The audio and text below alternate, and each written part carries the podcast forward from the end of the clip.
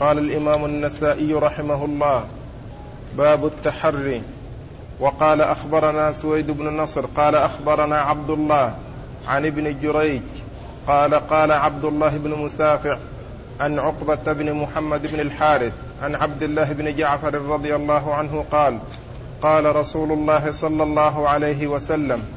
من شك في صلاته فليسجد سجدتين بعدما يسلم. بسم الله الرحمن الرحيم.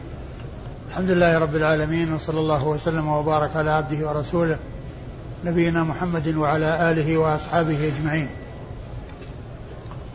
أما بعد،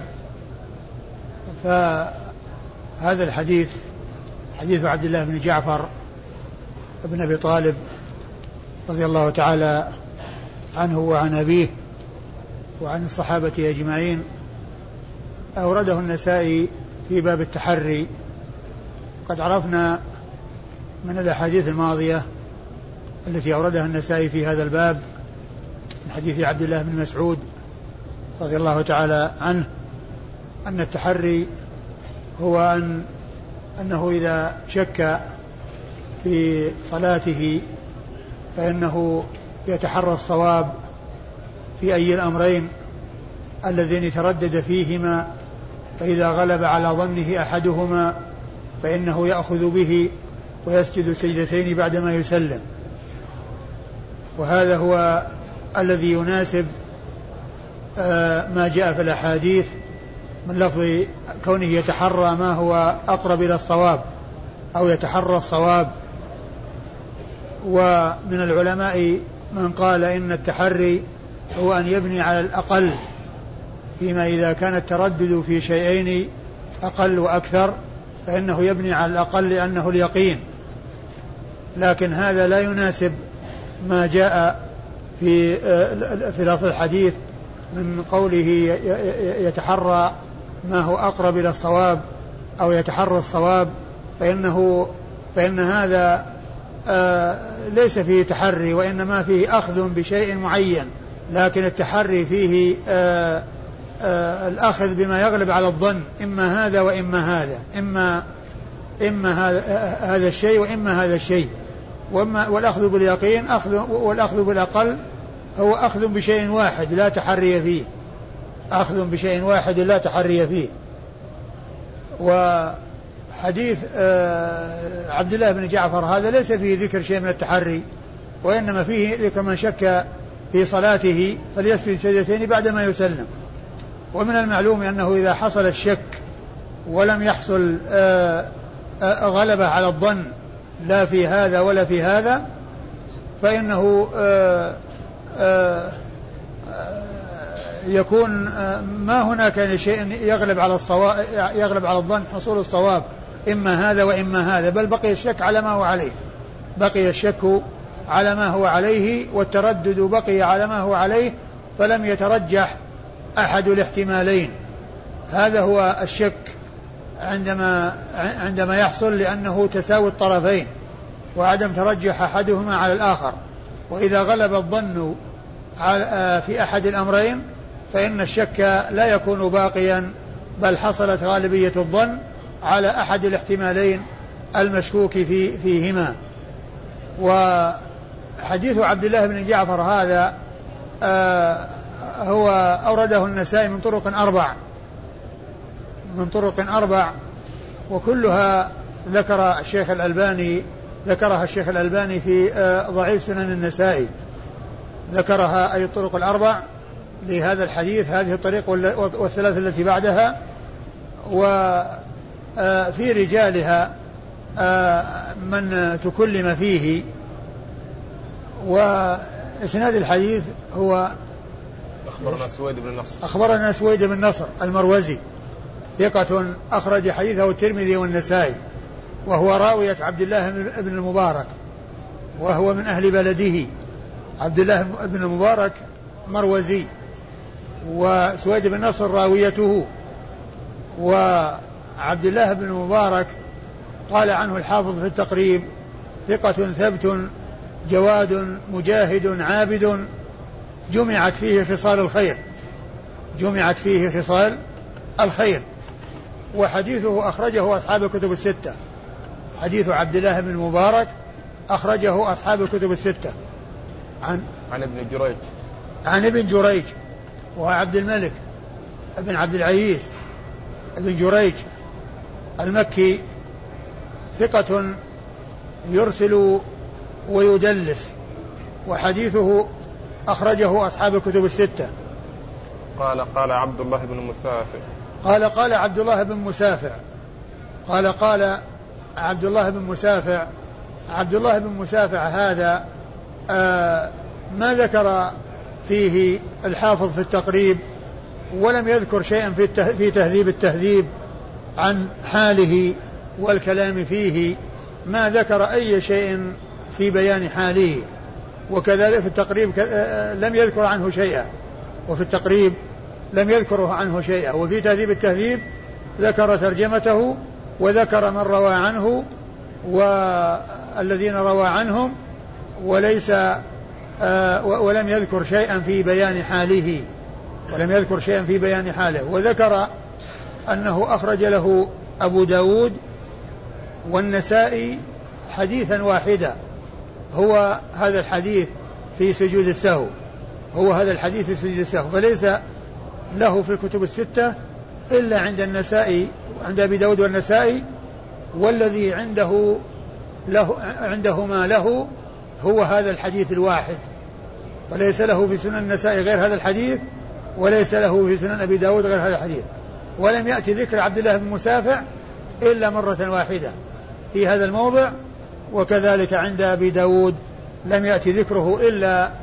يعني آه طبعا آه هي في طرق متعددة، ولكن جاءت في حديث واحد، يعني هذه الأحاديث الأربعة أو هذه الطرق الأربعة جاء ذكره فيها أربع مرات لكنها حديث واحد لكنها حديث واحد فرواية أبي داود عنه هذا الحديث وحده، ورواية النسائي عنه هذا الحديث وحده. عن عقبة بن محمد بن الحارث عن عقبة وقيل عتبة، وقيل أن الأرجح هو عتبة، يعني عتبة ابن ابن ابن محمد بن الحارث عتبة بن محمد بن الحارث عتبة ابن محمد ابن الحارث وقيل قيل عتبة وقيل عقبة، ولكن هو بالتاء أرجح، وهو مقبول أخرج حديثه أبو داود النسائي نعم أبو داود والنسائي مثل عبد الله بن مسافع مثل عبد الله بن مسافع أخرج حديثه أبو داود والنسائي. عن عبد الله بن جعفر عن عبد الله بن جعفر صاحب رسول الله صلى الله عليه وسلم، وهو من صغار الصحابة رضي الله تعالى عنه وأرضاه، وأبوه جعفر بن أبي طالب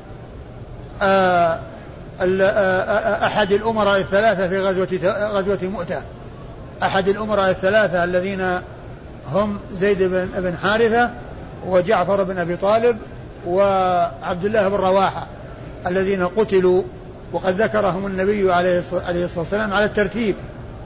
قال فلان ثم فلان ثم فلان، وقد استشهدوا وماتوا في تلك الغزوة رضي الله تعالى عنهم وأرضاهم. وبعد ذلك اختار الجيش خالد بن الوليد رضي الله تعالى عنه فقام بهذه فقام بالمهمة بعد وفاة هؤلاء الصحابة رضي الله تعالى عنهم وأرضاهم. فأبوه جعفر هو أحد الأمراء الثلاثة، وعبد الله بن جعفر هذا من صغار الصحابة، ولد في أول الهجرة في السنة الأولى من الهجرة، هو وعبد الله بن الزبير في سنة واحدة، ومات رسول الله عليه السلام وعمره عشر سنوات، وتوفي سنة ثمانين وعمره ثمانون سنة توفي سنة ثمانين وعمره ثمانون سنة فهو من صغار الصحابة،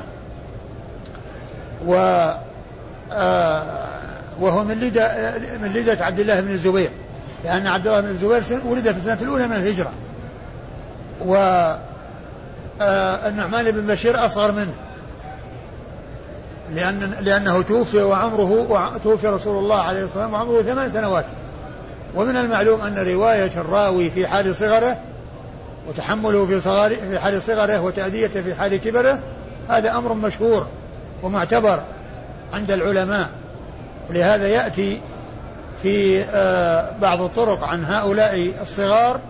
يقول سمعت رسول الله صلى الله عليه وسلم يقول كذا وكذا، يتحمل في حال صغره ويؤدي في حال كبره،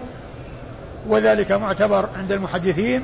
ومثله كون الكافر يتحمل في حال كفره ويؤدي في حال إسلامه، فإن حديثه معتبر وكلامه معتبر. ومن ذلك حديث هرقل أبي سفيان في قصة هرقل،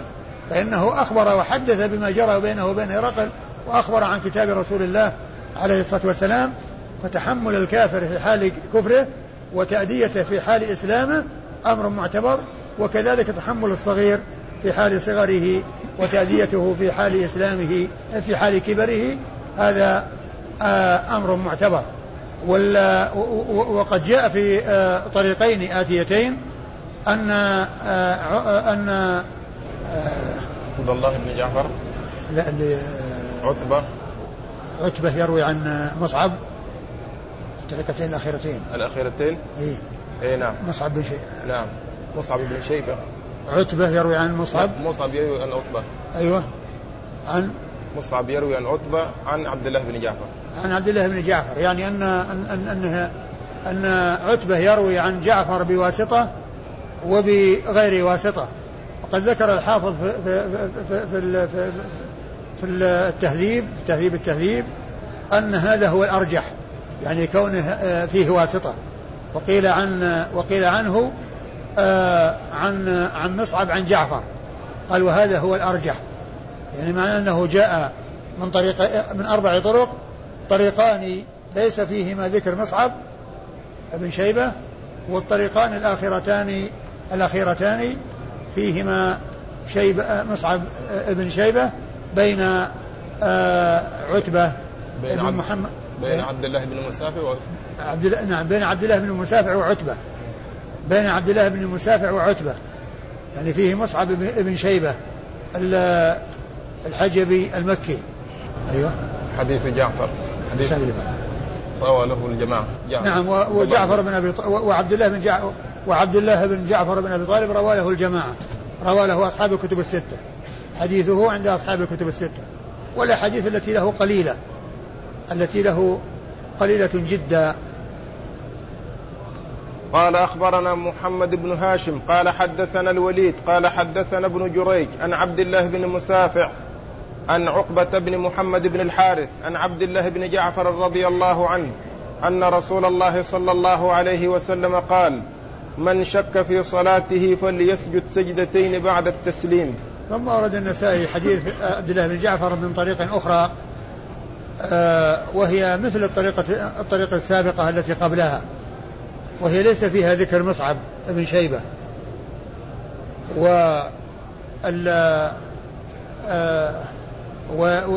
وإسنادها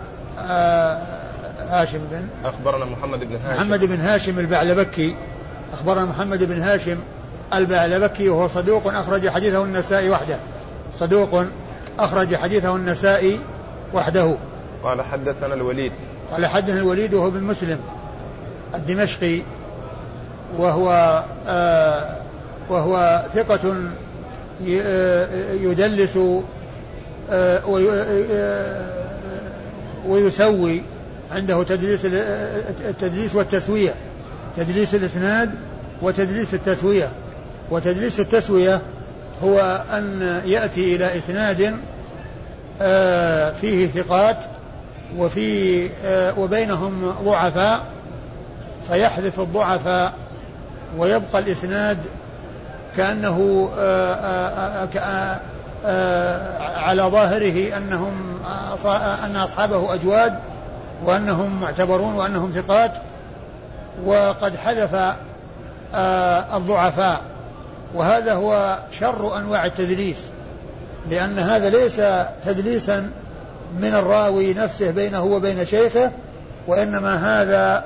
آه فيه إسقاط ضعفاء آه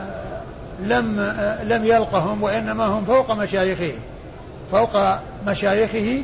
يسقطهم ويسوي الإسناد، فيكون ظاهره آه أنهم كلهم ثقات، مع أن فيهم آه مع أن في آه في أثنائه حذفا آه لبعض الضعفاء من أثنائه. وحديثه أخرجه أصحاب الكتب الستة. الوليد بن مسلم أخرج حديثه أصحاب الكتب الستة. أيوة. قال حدثنا ابن جريج قال حدثنا ابن جريج وقد تقدم ذكره، وكذلك الذين بعده الذين فوقه تقدم ذكرهم في الإسناد الذي قبل هذا. قال أخبرنا محمد بن إسماعيل بن ابن إبراهيم قال حدثنا حجاج قال حدثنا ابن جريج قال أخبرني عبد الله بن مسافع أن مصعب بن شيبة أخبره عن عقبة بن محمد بن الحارث عن عبد الله بن جعفر رضي الله عنهما أن النبي صلى الله عليه وسلم قال: من شك في صلاته فليسجد سجدتين بعدما يسلم. ثم ورد النسائي طريقا أخرى لحديث عبد الله بن جعفر، وهي مثل الطرق السابقة إلا أن فيها ذكر مصعب ابن شيبة بين عبد الله بن مسافع وبين عتبة بن محمد بن الحارث، بين عتبة ابن محمد ابن الحارث. و والإسناد يقولنا سيخبرنا محمد بن إسماعيل بن إبراهيم، وهو المشهور أبوه بن علية، محمد بن إسماعيل بن إبراهيم بن مقسم ابن علية، أبوه مشهور بأنه بن علية، وقد يطلق على أولاده أن يقال عنه ابن علية، على أولاده إسماعيل يقال له ابن علية، لكن المشهور بها الأب، لكنها تطلق على الأولاد. و... ومحمد هذا ثقة أخرج حديثه النسائي، محمد بن إسماعيل ابن إبراهيم اللي هو ابن علية أخرج حديثه النسائي وحده، وهو ثقة، وله أخ اسمه إبراهيم ابن إسماعيل ابن إبراهيم، وهذا ليس على طريقة أهل السنة بل هو من المبتدعة. وقال عنه الذهبي في الميزان أنه جهمي هالك، قال عنه الذهبي إنه جهمي هالك الذي هو إبراهيم. فمحمد بن إسماعيل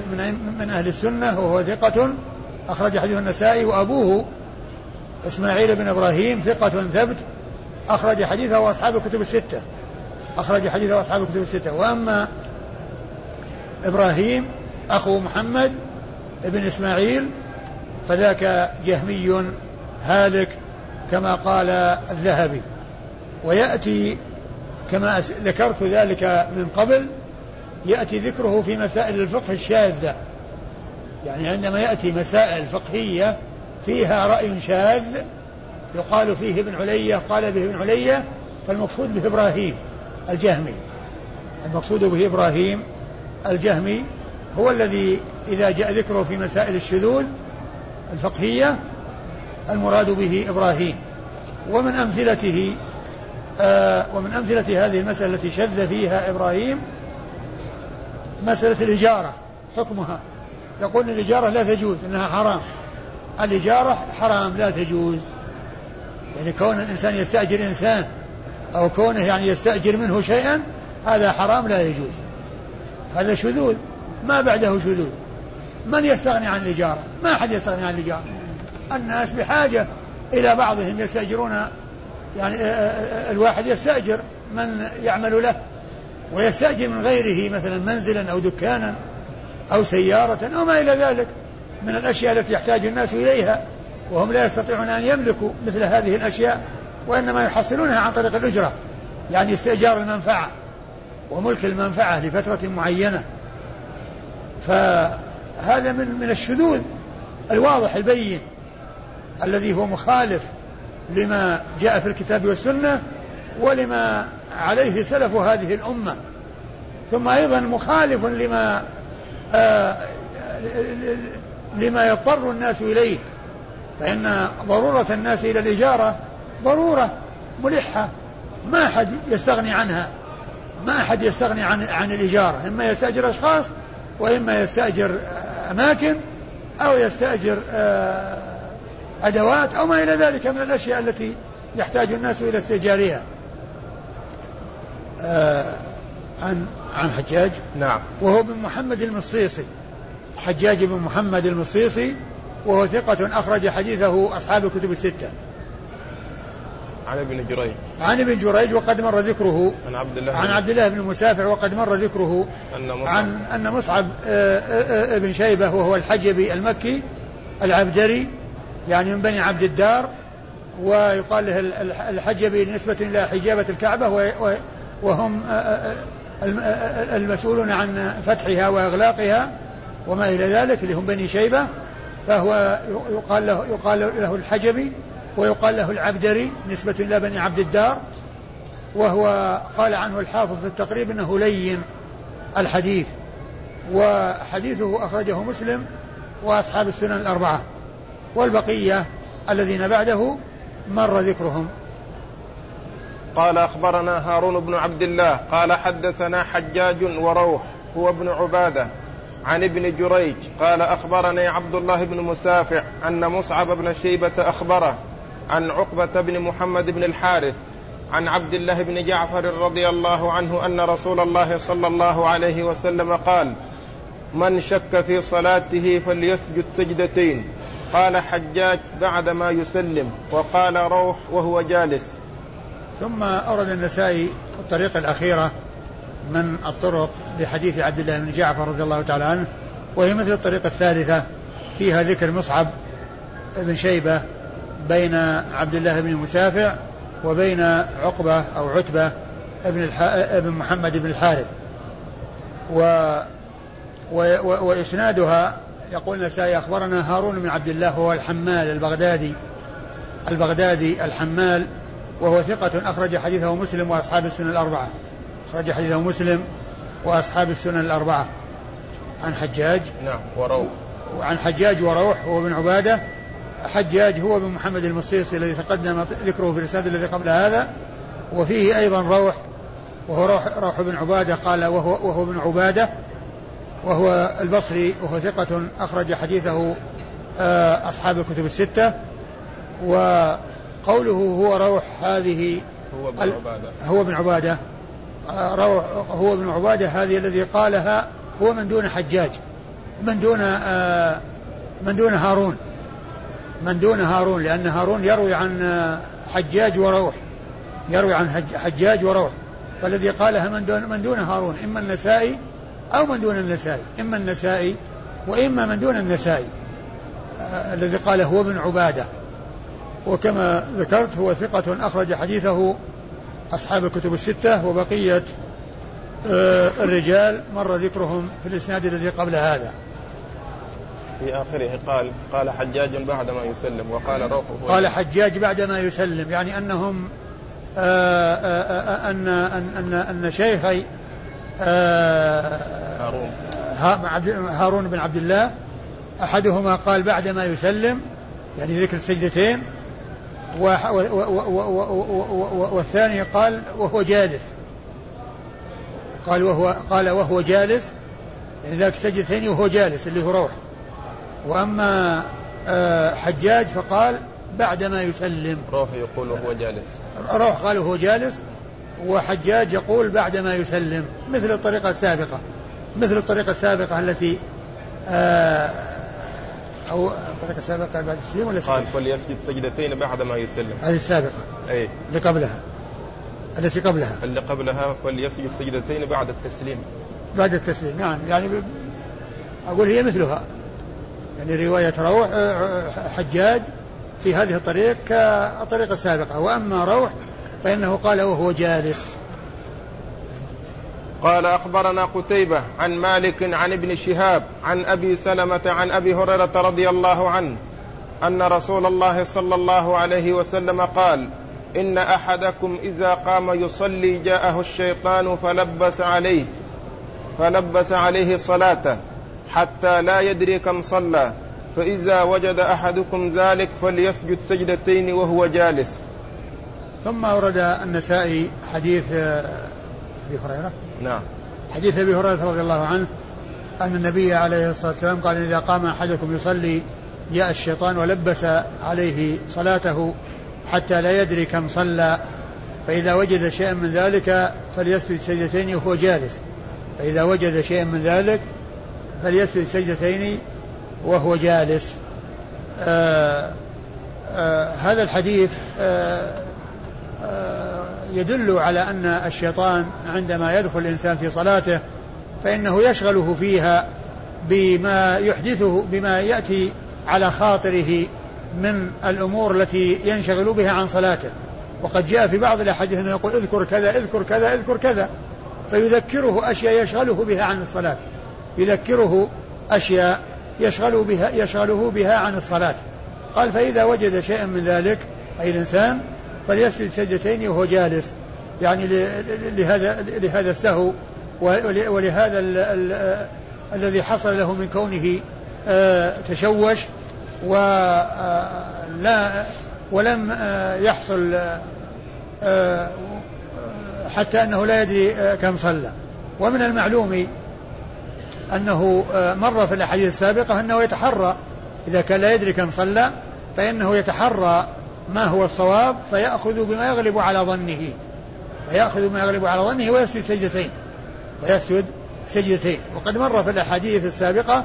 أنه عندما يتحرى ويأخذ بما يغلب على ظنه أن السجود يكون بعد السلام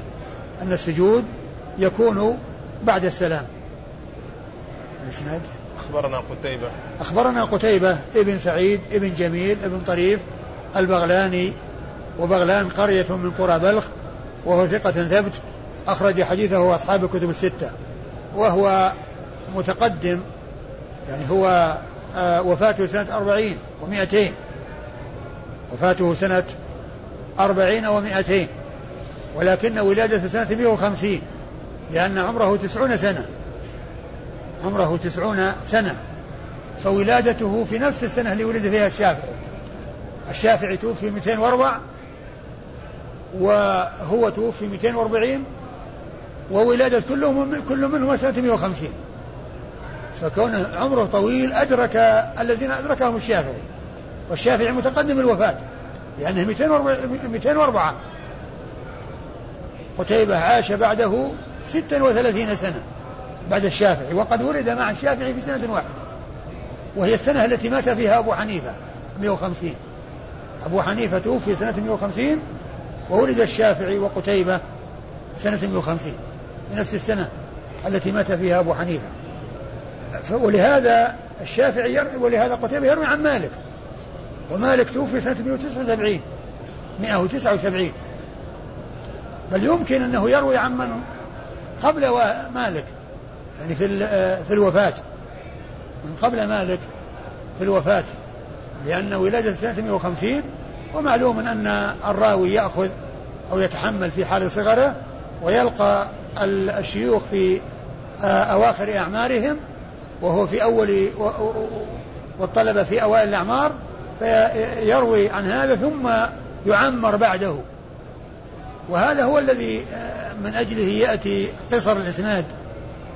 أو يقل رجال الإسناد بسبب أن يكون واحد يعمر فيلقى في أول حياته شخصا في آخر حياته،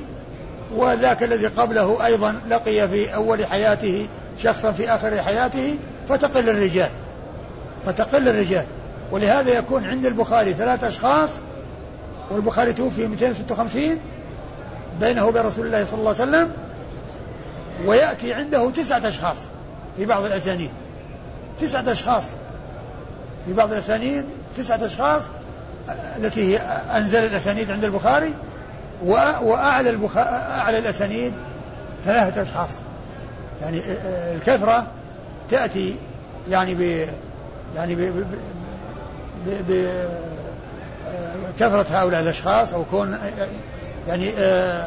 يعني هذا لقي هذا وهذا لقي هذا. لكن بالنسبة للأسانيد العالية يعني يكون هذا عن طريق المعمرين، الذي يعمر هو هو الذي يكون عنده العلو في الإسناد، يكون يلقى في أول حياته شخصا في آخر حياته وهكذا. وقتيبة أخرج حديثه أصحاب الكتب الستة ثقة ثبت أخرج حديثه أصحاب الكتب الستة يروي عن مالك مالك ابن أنس إمام دار الهجرة المحدث الفقيه الإمام مشهور أحد أصحاب المذاهب الأربعة المشهورة من مذاهب أهل السنة، وهو الثاني في الترتيب من حيث الوجود لأن أولهم أبو حنيفة ثم بعده مالك ثم الشافعي ثم الإمام أحمد ثم الإمام أحمد وحديث الإمام مالك عند أصحاب الكتب الستة. عن ابن شهاب عن ابن شهاب وهو محمد بن مسلم ابن عبيد الله ابن عبد الله ابن شهاب ابن عبد الله ابن الحارث ابن زهرة ابن كلاب، إمام مشهور ومحدث فقيه مكثر من رواية حديث رسول الله عليه الصلاة والسلام، وحديثه عند أصحاب الكتب الستة، وهو من صغار التابعين الذين أدركوا صغار الصحابة، من صغار التابعين الذين أدركوا صغار أصحاب رسول الله صلى الله عليه وسلم. عن أبي سلمة عن أبي سلمة ابن عبد الرحمن بن عوف، أبو سلمة بن عبد الرحمن بن عوف المدني وهو ثقة حديثه أخرجه أصحاب الكتب الستة، وهو محدث فقيه، بل هو أحد الفقهاء السبعة في المدينة في عصر التابعين على أحد الأقوال في السابع منهم، لأن السابع من الفقهاء السبعة قيل فيه ثلاثة أقوال، قيل أبو سلمة بن عبد الرحمن بن عوف، وقيل أبو بكر بن عبد الرحمن أبي الحارث بن هشام، وقيل سالم بن عبد الله بن عمر بن الخطاب. هذه ثلاثة أقوال في السابع، وستة متفق على عدهم في الفقهاء السبعة، وهم سعيد بن المسيب والقاسم بن محمد بن أبي بكر الصديق وعروة بن الزبير بن العوام وخارجة بن زيد بن ثابت وسليمان بن يسار و... وعبيد الله بن عبد الله بن عتبة بن مسعود، عبيد الله بن عبد الله ابن عتبة ابن مسعود يروي عن أبي هريرة، وأبو هريرة عبد الرحمن بن صخر الدوسي صاحب رسول الله عليه الصلاة والسلام، وهو أكثر الصحابة على الإطلاق حديثا عن رسول الله صلوات الله وسلامه وبركاته عليه. قال أخبرنا بشر بن هلال قال حدثنا عبد الوارث عن هشام الدستوائي عن يحيى بن أبي كثير عن أبي سلمة عن أبي هريرة رضي الله عنه أنه قال قال رسول الله صلى الله عليه وسلم إذا نودي للصلاة أدبر الشيطان له ضرات، فإذا قضي التثويب أقبل حتى يخطر بين المرء وقلبه حتى لا يدري كم صلى، فإذا رأى أحدكم ذلك فليسجد سجدتين. ثم أورد النسائي حديث أبي هريرة من طريق أخرى، وفيه أن الشيطان إذا نودي في الأذان إذا نودي للصلاة ولا وله ضراط، لأنه يفر من الأذان ويفر من ذكر الله عز وجل، فهو يهرب حتى لا يسمع النداء الذي هو ذكر الله عز وجل، هذا الذي يعلن ويرفع به الصوت لدعاء الناس إلى أن يأتوا إلى الصلاة، فإنه يفر من ذكر الله ويكره الشيء الذي فيه إقدام الناس على العبادة وإلى طاعة الله عز وجل وطاعة رسوله عليه الصلاة والسلام، فهو يولي وله ضراط. فإذا ثوب يعني إذا فرغ من التثويب الذي هو الإقامة رجع وعاد حتى آآ آآ حتى يخطر بين المرء يخطر بين المرء وقلبه فلا فلا يدري كم صلى. وقد جاء في بعض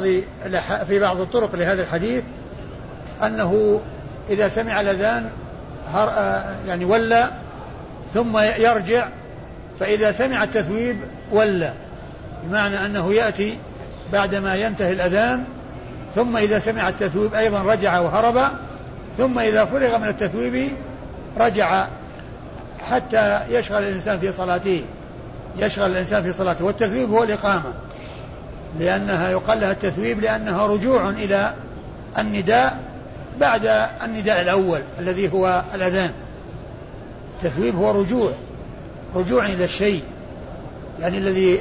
رجوع إلى الذكر ورجوع إلى هذا النداء، لأن الأذان هو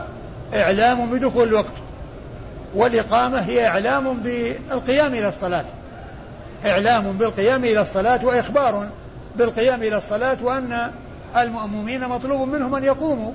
حتى يصفوا ويستعدوا للصلاة، فكل منهما ندى، ولهذا يقال الإقامة أذان، وحديث الرسول صلى الله عليه وسلم يقول بين كل أذانين صلاة، المراد بالأذان والإقامة المراد بالأذانين الأذان والإقامة، لأنها قالها هي أذان. وحديث الصحابي الذي سحر مع رسول الله عليه الصلاة والسلام، وقال ثم قمنا إلى الصلاة، قال كم كان بين الأذان والسحور؟ قال قد خمسين آية. الأذان هو الإقامة، لأن السحور الذي هو الإمساك، يعني أمسكوا عند الأذان عند عند الأذان ودخول الوقت ثم جلسوا، وكان المقدار بين الأذان والإقامة مقدار مقدار قراءة خمسين آية، مقدار قراءة خمسين آية. ثم أذن في الصلاة أي أقيمت الصلاة. كم كان بين الأذان والسحور؟ قال قدر خمسين آية. فالإقامة هي هي هي هي أذان، ويقال لها تذويب لأنها رجوع إلى الذكر بعد الأذان الذي عند دخول الوقت. والأذان هو إعلام بدخول الوقت، والإقامة هي إعلام بالقيام إلى الصلاة، هي إعلام بالقيام إلى الصلاة. ويقال للصلاة خير من النوم التثويب أيضا، ولعله قيل لها التثويب لأنها رجوع إلى الدعوة إلى الصلاة، إلى إلى حضور الصلاة، لأن حي على الصلاة حي على الفلاح هي دعاء، وهذا أيضا فيه رجوع إلى آه ذلك الدعاء إلى الصلاة، وأن الصلاة التي يدعون إليها خير من النوم الذي هم متلذذون به. والحاصل أن أن حي على الصلاة الصلاة خير من النوم يقال لها تثويب، والإقامة يقال لها التثويب. والحديث الذي هنا ثوب، فإذا انقضى التثويب أي الإقامة، إذا انقضت الإقامة فإنه يأتي فيخطر بين الإنسان وقلبه. وجاء في بعض الروايات يقول اذكر كذا اذكر كذا حتى لا يدري الإنسان كم صلى، لأنه انشغل ما يدري، انشغل بتلك الأفكار والهواجس التي تخطر على باله بإلقاء الشيطان إياها عليه. قال عليه الصلاة والسلام فإذا وجد شيئا من ذلك فليسجد سجدتين. الإسناد أخبرنا بشر بن هلال أخبرنا بشر بن هلال الصواف، وهو ثقة أخرج له مسلم والأربعة وهو ثقة أخرج له مسلم وأصحاب السنن الأربعة، عن عبد الوارث عن عبد الوارث بن سعيد عبد الوارث بن سعيد وهو ثقة أخرج له أصحاب الكتب الستة، عن هشام الدستوائي عن هشام الدستوائي وهو هشام بن أبي عبد الله هشام بن أبي عبد الله الدستوائي ثقة أخرج له أصحاب الكتب الستة، عن يحيى بن أبي كثير عن يحيى بن أبي كثير اليمامي يحيى بن أبي كثير اليمامي وهو ثقة أخرج حديثه أصحاب الكتب الستة، وهو الذي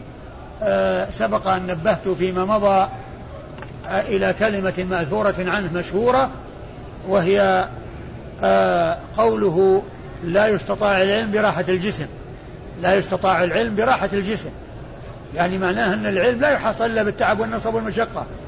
لا يحصل بالسهولة واليسر وقلة العناء والمشقة، فإنه لا بد من التعب. من أراد أن يحصل العلم فليتعب ولينصب، لا يحصل العلم بالراحة والإخلاد إلى الراحة، فإنه كما يقولون ملء الراحة لا يدرك بالراحة، يعني الشيء القليل الذي على مقدار راحة اليد لا يحصل بالراحة، ولكن تحصل الأشياء بالجد والاجتهاد. وإذا كانت النفوس كبارا تعبت في مرادها الأجساد تعبت في مرادها الأجساد فعند فالرغبة عندما تكون يكون هناك جهود عظيمة في سبيل تحقيقها وتحصيلها، وليس بالأماني والإخلاد إلى الراحة، فإن الإخلاد إلى الراحة هو الأماني التي لا يكون من ورائها نتيجة، هذه ليس وراءها إلا الضياع وليس وراءها إلا الإفلاس. ولكن من جد وجد ومن تعب فإنه يحصل، وهذه كلمة عظيمة قالها يحيى بن أبي كثير، والإمام مسلم رحمه الله ذكرها بإسناده إليه في صحيحه، وهي من الأمور من المقاطيع ومن الأشياء الموقوفة التي في صحيح مسلم، لأن مسلم رحمه الله أو ذكرها في أثناء حديث عبد الله بن عمرو بن العاص عندما أورد الطرق المتعددة عن عبد الله بن عمرو العاص في أوقات الصلاة، في بيان أوقات الصلاة أتى بالإسناد إلى يحيى بن أبي كثير وقال لا يستطاع العلم براحة الجسم، يعني معناه أن تحصيل العلم لا ينال بالراحة والإخلاد إليها، وإنما ينال بالتعب والمشقة وبالعناء والنصب، فبهذا يحصل العلم. وما ساد من ساد إلا بتعبه ونصبه، ولهذا يقول الشاعر: لولا المشقة ساد الناس كلهم، الجود يفقر والإقدام قتال. لولا المشقة كل الناس يصيرون سادة. إذا كانت السيادة تحصل بلاش، إذا كانت السؤدة بلاش بدون بدون بدون ثمن، كل يصير سيد، وكل يصير يعني يحصل هذه المرتبة والمنزلة. لكن السؤدد لا يحصله كل أحد، لا يحصل السؤدد كل أحد، وإنما يحصل بالتعب والنصب، لأن السؤدد لا يحصل إلا بالمشقة. لولا المشقة ساد الناس كله، الجود يفقد. الإنسان إذا كان عنده مال، إذا ما كان عنده يقين وعنده رغبة صادقة، ما يقدم على الإنفاق، لأنه يعني الإنفاق يؤدي إلى أنه, إلى أنه ما يصير بيده شيء، إلى أنه يكون قليل ذات اليد. والإقدام قتال، اللي يقدم في الميدان يحصل القتل، وما كل اللي يصبر على القتل وما كل اللي يصبر على الإنفاق. ولكن من يحصل تحصل له الشهادة بما ببذله وجده واجتهاده في إعلاء كلمة الله عز وجل، وكذلك الذي ينفق المال في سبيل الله عز وجل آآ آآ يحصل السؤدد لجوده وكرمه وإحسانه. لولا المشقة ساد الناس كلهم، الجود يفقر والإقدام قتال. هذه كلمة عظيمة قالها يحيى بن أبي كثير اليمامي. أيوة. عن أبي سلمة عن أبي هريرة عن أبي سلمة عن أبي هريرة، وقد مر ذكرهما في الإسناد الذي قبل هذا. والله تعالى أعلم، وصلى الله وسلم وبارك على عبده ورسوله نبينا محمد وعلى آله وأصحابه أجمعين.